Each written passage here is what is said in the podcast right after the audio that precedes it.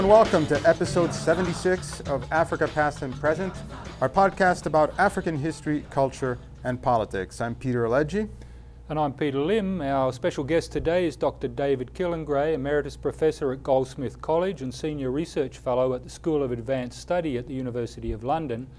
Uh, he received his PhD from that university in 1982 and has written very widely indeed on African history, uh, including the books Africa and the Second World War with Richard Rathbone in 1986, Khaki and Blue with Anthony Clayton in 1989, another book called Africans in Britain, and no less than three books in the Studies in Imperialism series from Manchester University Press entitled Policing the Empire and Policing and Decolonisation, both with David Anderson, and Guardians of Empire with David Omissi.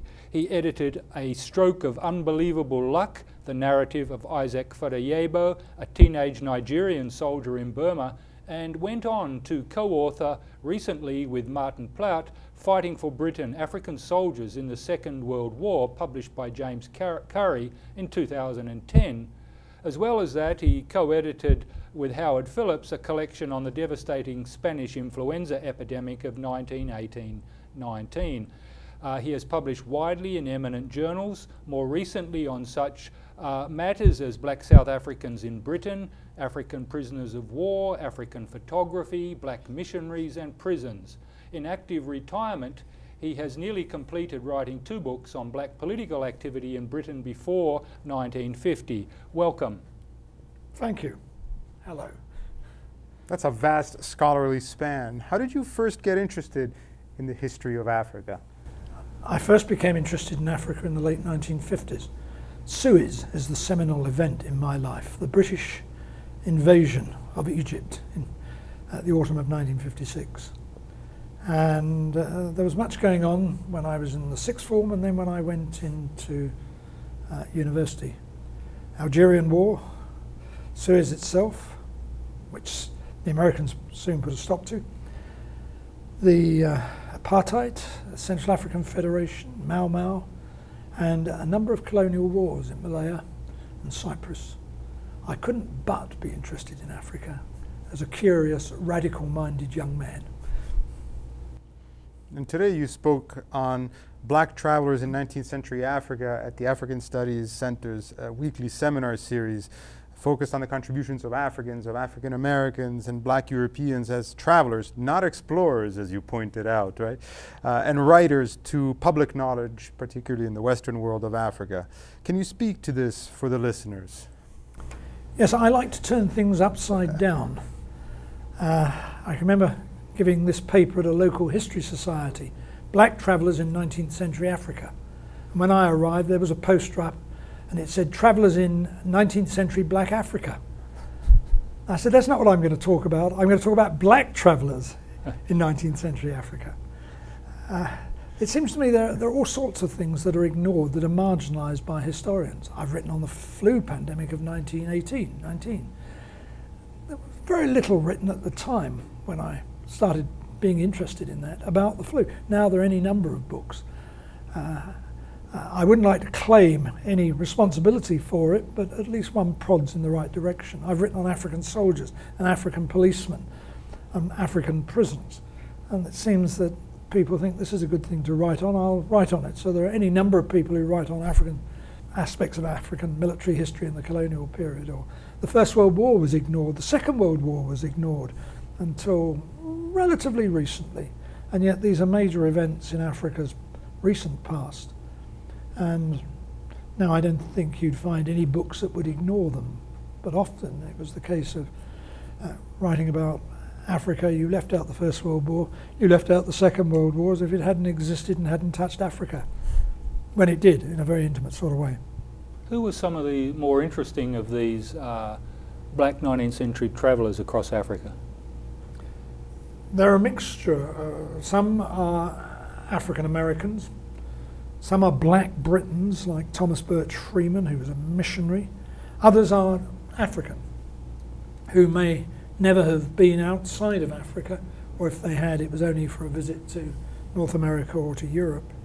Um, men who lived in uh, Liberia, for example, who explored in the interior. Um, some of them were just traders, others were people who set themselves up using the skills that they had as entrepreneurs uh, cater for African traveller, to travellers in Africa. So that they would provide the, the knowledge, the means, the guns, the carriers, the food, whatever you wanted. It was a bit like going to a supermarket with a super agent there, and you'd say, I want to travel into up to Lake Tanganyika. Um, that's the area I'm interested in. I've got $2,000. What can you give me for it?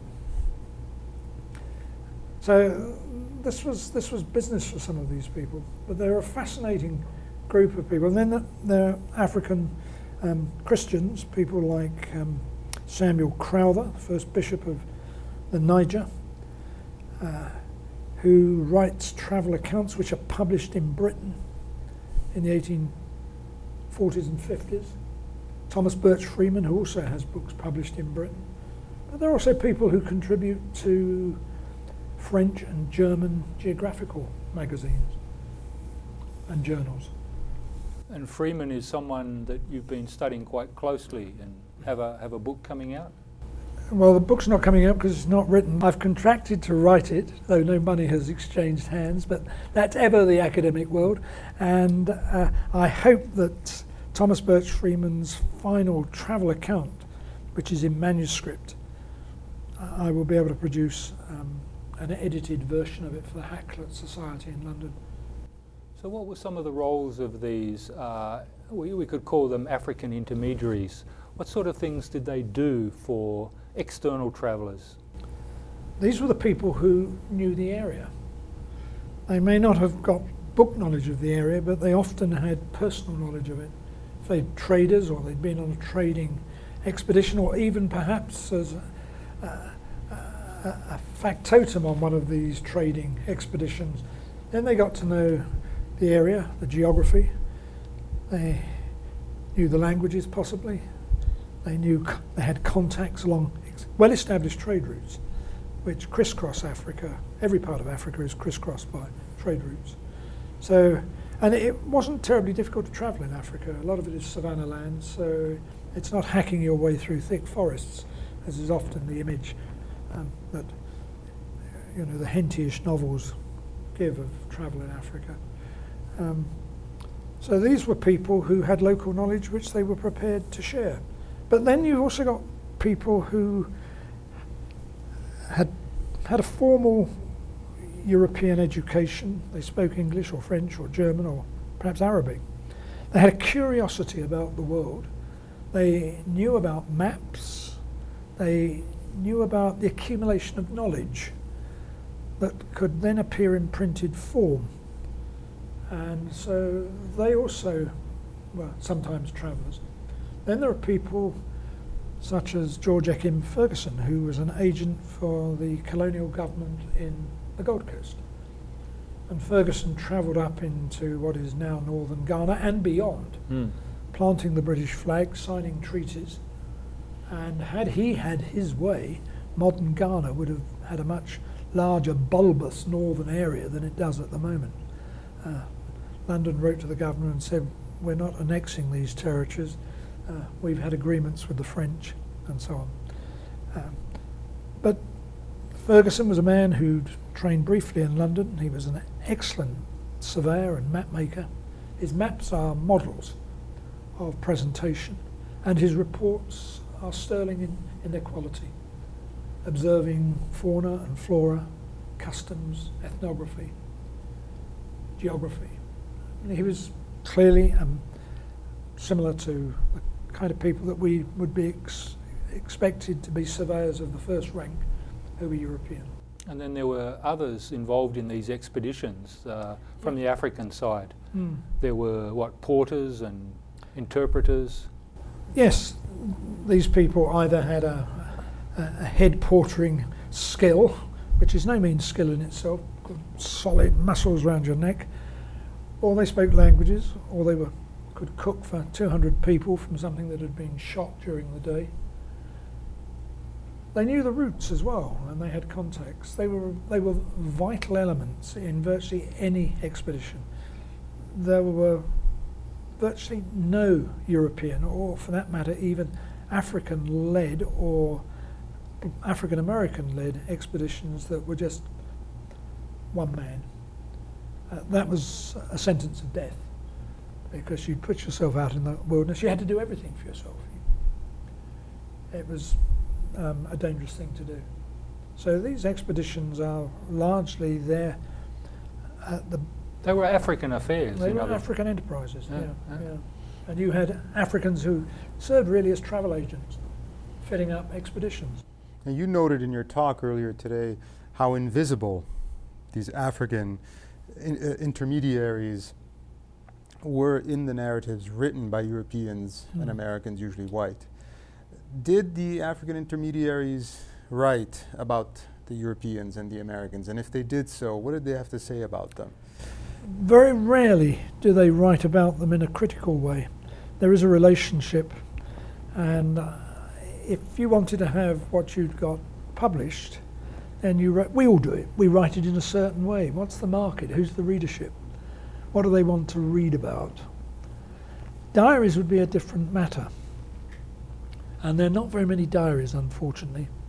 And also, some African accounts that we know were written, intended for publication, were subsequently lost and never saw the light of day, which is a tragedy for African studies and for our knowledge of Africa. Uh, you mentioned earlier the African American component of this phenomena. Uh, can you elaborate a little bit more about some of the African Americans who came in, particularly to West Africa, and who also then wrote about the region? I suppose the first African American, although he might not be claimed as an African American by some, uh, is Olaudah Equiano.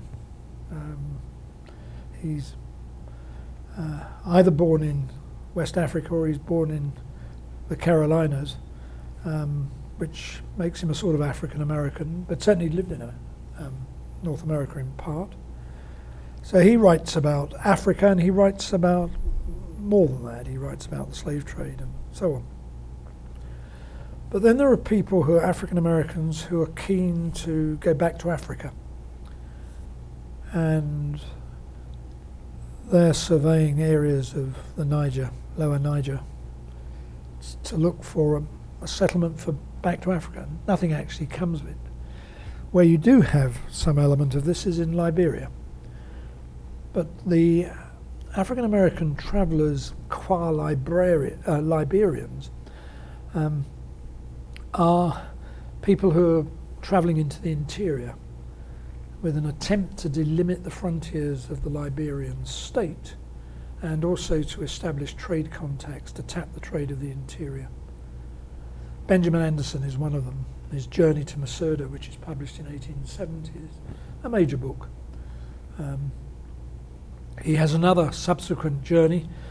Um, bits and pieces of that appear in Liberian newspapers. It's not published as a book until 1912. And then in Monrovia itself, not outside, it's a very rare book. And uh, it's published then to try and assert Liberian claims to territory as against French British claims. So it's part of the political football of drawing African frontiers in the period before the First World War. Part of the scramble for Africa. Uh, when you did speak today, there was an interesting question from the audience from a young Tanzanian student who made the point that, of course, uh, in connection with the supposed first person to get to the top of Mount Kilimanjaro, that uh, you know in many cases these were places that weren't being discovered, or in fact were being discovered by Africans all along. Uh, so it strikes me that in a way you're, you are turning the literature up on its head. You are uh, obliging historians and others to start thinking about uh, uh, the, uh, the so-called discovery of Africa. And if you look at all the textbooks that came out from the 50s through the 60s and 70s, it was always prefaced by the, the discovery or the exploration of Africa by Europeans.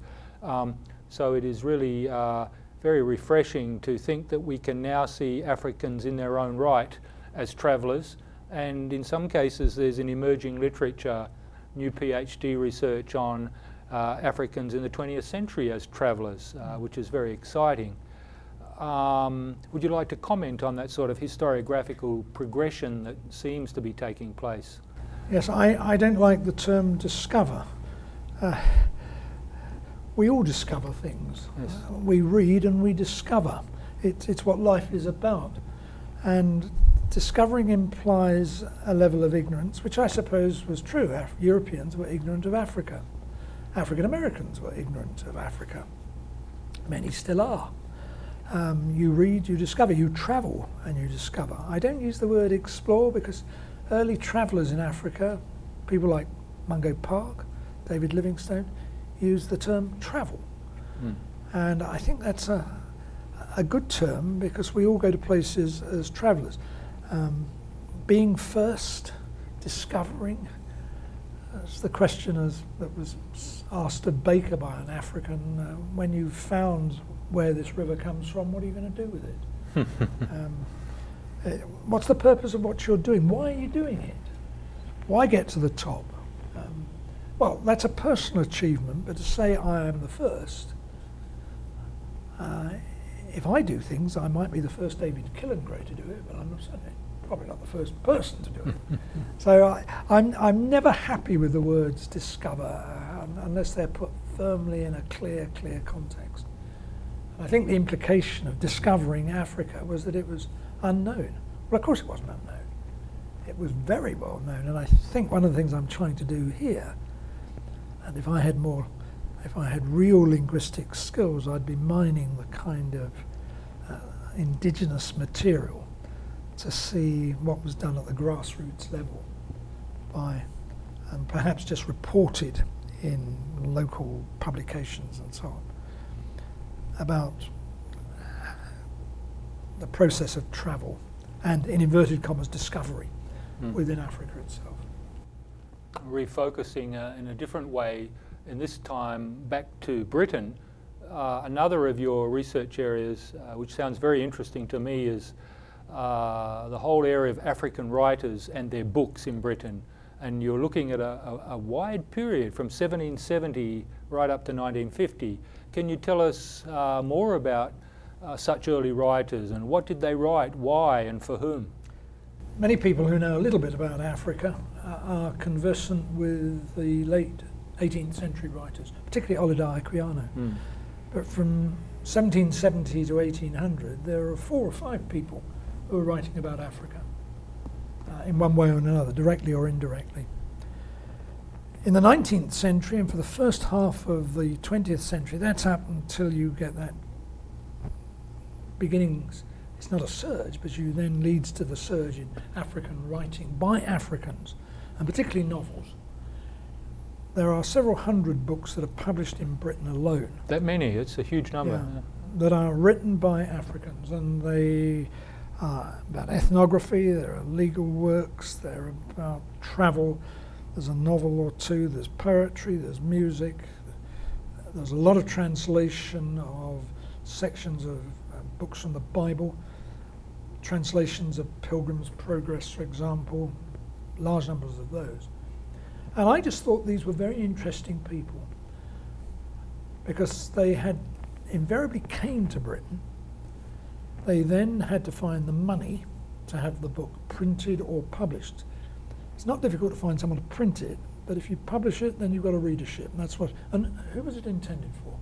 And were these books in turn imported back into Africa, or were they not allowed to come back into Africa because they were critical of colonial regimes, as some were, and were they only sold in Britain?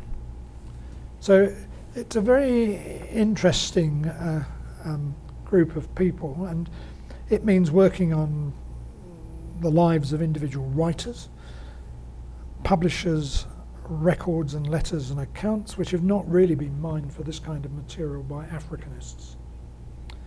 Um, and the business of financing, and it also means looking at the missionary archives in detail for specific things, evidence about publication and translation. Um, Africans are also brought to Britain as translators. If you're translating the Bible into Kikongo and you've got a, an African working with you and you're going on furlough leave, you bring him to Britain, That's happened. Mm. And uh, this happens again and again and again. And so you have Africans sitting down in, uh, somewhere in the middle of England with a, a, a, a missionary on, on leave, and together they're, they're translating the Bible, or passages of the Bible, or prayer book, or catechism, or whatever.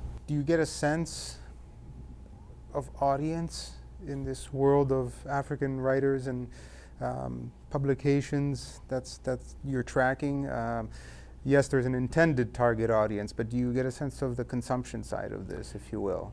That's and who are who are these readers? That's difficult. That's difficult. How do you go about trying to uh, glean some of this information out from the sources? You never know who reads books. Uh, reviewers, hopefully, but that's and our one parents or two people. yeah. We're um, lucky to have them uh, around still. But it's very difficult, even today. Uh, you don't have posters going out and saying, "Did you read this this book by um, um, this particular writer and what did you, African writer and what did you think of him?" Um, we, we have people who do that now, but they didn't do this in the 18th, uh, 18th century or the 19th century. But you can look at the sales figures, you can look at the numbers that were sold, you can look to see if there are people commenting on a book that they have bought. Mm-hmm. A lot of work has been done for the 18th century writers, but n- virtually nothing on, on the writers in the 19th century and the, the, the early 20th century.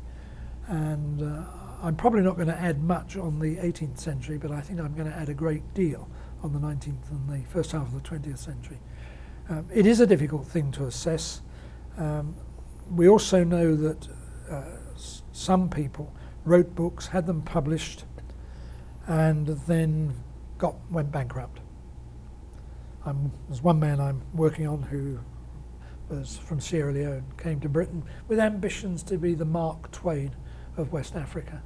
It never materialised, and he dies in poverty in 1919. But um, it was an attempt. To, this is a man called ABC um, uh, Merriman Labor, L A B O R. And uh, he writes one book, published in 1909. We know a lot about that one. Um, and I hope that by looking in the same way at other writers, I can uncover perhaps not as much, but a, a good deal. We look forward very much to that book uh, coming through, and uh, I'd like to come back to some of your other work that was specifically focused on imperial power and Africans, and you've done a wonderful job in rescuing from the condescension of history uh, police, uh, soldiers, and, and so on and so forth. Uh, but I'd like to linger a little bit on, on, on the empire, on the British Empire, and I've just come, in fact, from the Basel conference on refiguring the South African mm. Empire, which in itself is an interesting twist on what's more often just seen as the British Empire or as uh, uh, both James Joyce and the founder of the African National Congress, Pixley Seme, uh, uh, stated the Brutish Empire. It might have been a typographical error, but perhaps not. Um, so the question really is how would you characterise in general? I mean, given all this vast work you've done on the relationship of the African to the empire, in all its different layerings and subtleties. How would you characterize African views of empire? And often in the literature, uh, particularly in after the end of the period that is often known as primary resistance, uh, in uh, we uh, and and when much of Africa was still under uh, colonialism, we often see terms like loyalism or loyalty, and or um, particularly with black elites or was it in fact a more complex bag of attitudes and responses to, to empire? Yes, the response to empire, I think one must start asking the question who knew about empire? And uh, one of the questions that we regularly set for students at the School of Oriental African Studies in African history was a, a quotation, usually made up, which went something like this During the colonial period, Africa was governed mainly by Africans. Discuss. Uh, large numbers of Africans never ever saw a European and knew little of the fabric of the imperial state. Indirect rule and all that. Indirect rule, they saw the local African ruler. Now, he was certainly underpinned and subject to imperial rule, but you don't necessarily see that if you're a man in a village, a woman who's tilling the fields, who's collecting water. Why should you? Uh, and I think one has to be very careful in looking at even the educated elite and seeing in them those that early literature in that great phase when we wrote about nationalism because that's what was happening in Africa at the time and therefore we wrote history which reflected that. You had to find the roots of nationalism, which sometimes meant that you selected bandits and, and, and, and clergymen merely because they protested at one thing or another as being nationalist. Take the National Congress of British West Africa with names like Casely Hayford, you know, no mean slouch when it comes to. Um, these people were not nationalists. I would call them patriots. I never used the word nationalist before about 1945. Mm. I think that uh, Nkrumah is a nationalist, but I think that uh, the ENS, National Congress of British West Africa, and many of the other parties, they are local talking shops they are, have a, a high degree of self interest for the educated elite. They have a disdain for those who do not belong to the educated, formally educated elite. And they are, if anything, patriot parties. They're not nationalist. They do not see a future uh, Ghanaian state the, with the boundaries of, of the Gold Coast. Indeed, what they are is integrationists. They look at the French Empire and say the French have MPs in, uh, in Paris. Why shouldn't we have that? Hmm. The French have uh, black army officers. What about Af- what about the British? Take Casely Hayford. Before the, the First World War, he's talking about integration. After the First World War in 1923, he's speaking proudly about being part of the British Empire. What they wanted was a changed empire. They didn't want to pull the flag down. They wanted it to fly on an even playing field, one which gave rights particularly to educated Africans. The others would follow because I think they were elitists in many ways. There are a few who think in populist terms, but it's not till, I think, really, perhaps the interwar years, one or two, people that come along and think in populist terms, and usually that, that's with another ideology, which is a Marxist one, which of course is not democratic, despite the, the, the, the pious words about democracy. It's a different meaning. So I'm very cautious in using the word nationalism for what was once called nationalist parties, looking back into the 19th century and seeing nationalists here and nationalists there. This discussion reminds me of Laurent Dubois' work on the Caribbean and this notion of the citizens of empire. Mm. No? Um, what about the black South Africans in Britain that you've been writing about also recently? Uh, very interesting, of course, Peter and I, uh, as uh, South Africanists, maybe are, are, even more interested in, in this particular recent project. Um, people like Seme and Mangena mm. and, and others. Um, Alice Kinloch.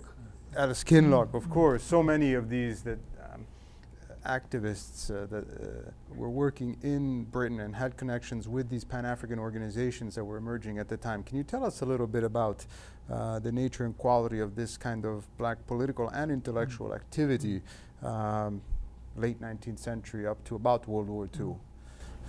I'm a latecomer to South Africa. Um, I went and taught at UCT in the early 90s and then I decided that this was a good thing to teach at, at London in my own college, Goldsmiths. But I, I have written relatively little on Southern African history. I'm learning, uh, and it's, it's a wonderful learning curve because it's such an exciting historiography. It's a rich historiography with rich archives. I think what interested me was that when I started looking at what had been written about many of the people who were involved in the early years of uh, the ANC and its precursors. Peter will be familiar with this, and there are others who've worked on it. That there was relatively lit- little that has that was written about who these people were. And I don't think you can really understand what kind of organizations they're forming until you know what kind of people they are. Part of the stimulus for this was looking at the Pan African Conference, which was brought together in London in 1900, and its precursor, the um, African Association set up in London in the, autumn, the fall of 1897. And uh, there were just lists of names, and I thought, well, who are these people? And so some of the South African workers come out of that. And also, people say, you know, you're there, you're doing this. What about the South Africans? Have a go at that. I'm just trying to remember how I got onto Mangena. Um, but I was in South Africa for several weeks and I worked in the archives and found material. Clearly, no one else had bothered to look at it. And then I looked in London, and lo and behold, there's a whole volume of parliamentary papers, which is actually he's the only African who has a, a volume of parliamentary papers with, with his name on it. Um, and then there's a lot of legal material um, and newspaper reportage. So there's no shortage of material to actually put flesh and bones on this man and say this is the kind of man he is. Another thing that has long interested me is that certain aspects of the ideology of Africans, particularly formally educated Africans, has been ignored by people who've written about it. Less so African scholars, but particularly those who work on, say, Black Britons. And this is the Christian dimension. If you take the Pan African Conference of 1900, I reckon that most of the people there are uh, Christian, active Christian in one way or another. There are a few who would have decried it. Even W.E. Du Bois. Um, I mean, he writes on religion and he'd been a Sunday school teacher. I mean, he, uh, the conference opens in prayer, closes in prayer. Now, it's as, as indeed ANC meetings. As indeed ANC meetings were, and many of the other meetings of, of, of organisations in uh, political organisations in Africa. It, it was the how you did things. But it wasn't just doing it. It wasn't going. It's, it's not like the local authority in Britain. Uh, there's been a lot of discussion about this. Sh- should you have prayers at it's formal or prayers at uh, a grace at uh, meals in an Oxford college? This is not mere formality. It's more than that. People got up and prayed extempore. Many of the people at the Pan African Conference are clergy. Brown, Smith, Walters himself, Bishop of the AMEZ. Um, and many of the others. Sylvester Williams had taught in a Sunday school. He went to prayer meetings. He spoke in evangelical churches and so on. Now, that says something to me about what these people are thinking and where they come from. And I know quite a lot about the religious history of Britain, and it's to try and place them within that as well. Many of them had backgrounds in mission, mission schools. Could this also be seen as an early form of a network, even a an early solidarity network because in the late 50s we have in England the anti-apartheid movement is formed yeah. and then people like uh, Trevor Huddleston who I met uh, uh, became very prominent uh, Canon Collins Canon Collins and yeah. so uh, what you in, in another way perhaps this 1900 uh, meeting and the 1897 association can we envisage that as an early sort of transnational network of solidarity and another angle there that you've started to uncover is, is, the, is the gender dimension with Alice Kinloch, mm. who we hadn't really heard about. I think Andre Odendaal had a footnote or a brief mention to her, but in this recent article in the South African Historical Journal, uh, you've certainly fleshed out some of her interesting history. And uh, I think Heather Hughes at University of Lincoln is starting to write. Uh, she gave a paper called The London Ladies mm, in Gaborone in Mrs. June. Solomon. Mrs. Solomon and, and uh, Jane uh, uh, Unwin Cobden. So yeah. was this a network of solidarity well before the anti-apartheid movement? I, I, think it is, and I think there's a, a, a, an international solidarity which starts off with the Evangelical Alliance, which is established in 1846 Unless you work on religious history, most people have never heard of the Evangelical Alliance. Yet it's global, it's transatlantic, it leaves out a large section of the American uh, church because it's slaveholding, which indicates where its ideology is. Um, I think that you can, one or two people have mentioned this. They, have talked about uh, evangelical Pan Africanism, meaning that it's, a, a, a, it's, it's a, partly a Christian movement as well. Walters, when he comes to London, originally the idea of the Pan African Conference was that it would take place in May, and they move it to July. And why do they move it to July? Because the World Congress of um, Christian Endeavour was being held in London. Now, most people have never heard of Christian Endeavour, but in 1903 it has 3 million members globally. And uh, again, this is another whole area of, of, movements that fascinate me, where when you discover that they were household names or household terms, and yet they've been completely forgotten. If you read Plaatje, for example, mm. um, Brian Willan's Plaatje, mm. he mentions the Brotherhood movement. Yes. Well, one of the things I'm working on with someone at Oxford is, is a history of the, the Brotherhood movement. And this has over 400,000 members by 1910 in Britain alone, plus branches in Europe and overseas. And it is radical, it's left leaning, has a lot of members from the Independent Labour Party. It's um, dissenting, in other words, it's not, it's not the established church. It is pacifist in its temperance. And those bodies and ideas all linked together. And it's also anti racist. And therefore, it provides uh, uh, hospitality and platforms for visiting black people. The number of black people who get in contact with Brotherhood. When Plaatje comes to London in 1914, where does he go first? First, he goes to the Brotherhood headquarters in London. Mm. When he comes back to South Africa, he's more involved in setting up a brotherhood movement in South Africa, yes. not in creating um, and building up the South African Native National Congress. Now, th- this, this is ignoring bits of history. I mean, Brian Willan, a long time ago, said, Why has no one worked on brotherhood? Mm. Well, I'm trying to. And to try and unravel all the strands. And they're fascinating and they involve all the time black people. And there's still a lot of hidden history to, to unravel. Uh, I'd like to just uh, conclude by a brief quote from that article you published recently called Significant Black South Africans in Britain Before 1912. And you write, understanding the lived experiences of past actors, great and small, on the stage of history, and how they interacted with each other and responded to unfolding events enables historians to see them in the processes of change, that central element with which history is concerned and which successive historians analyse, interpret, and reinterpret, unquote. And so I'm sure we're giving lots of food for thought for the historians coming after us. David Killingray, thanks very much for talking to Africa, past and present. Thank you.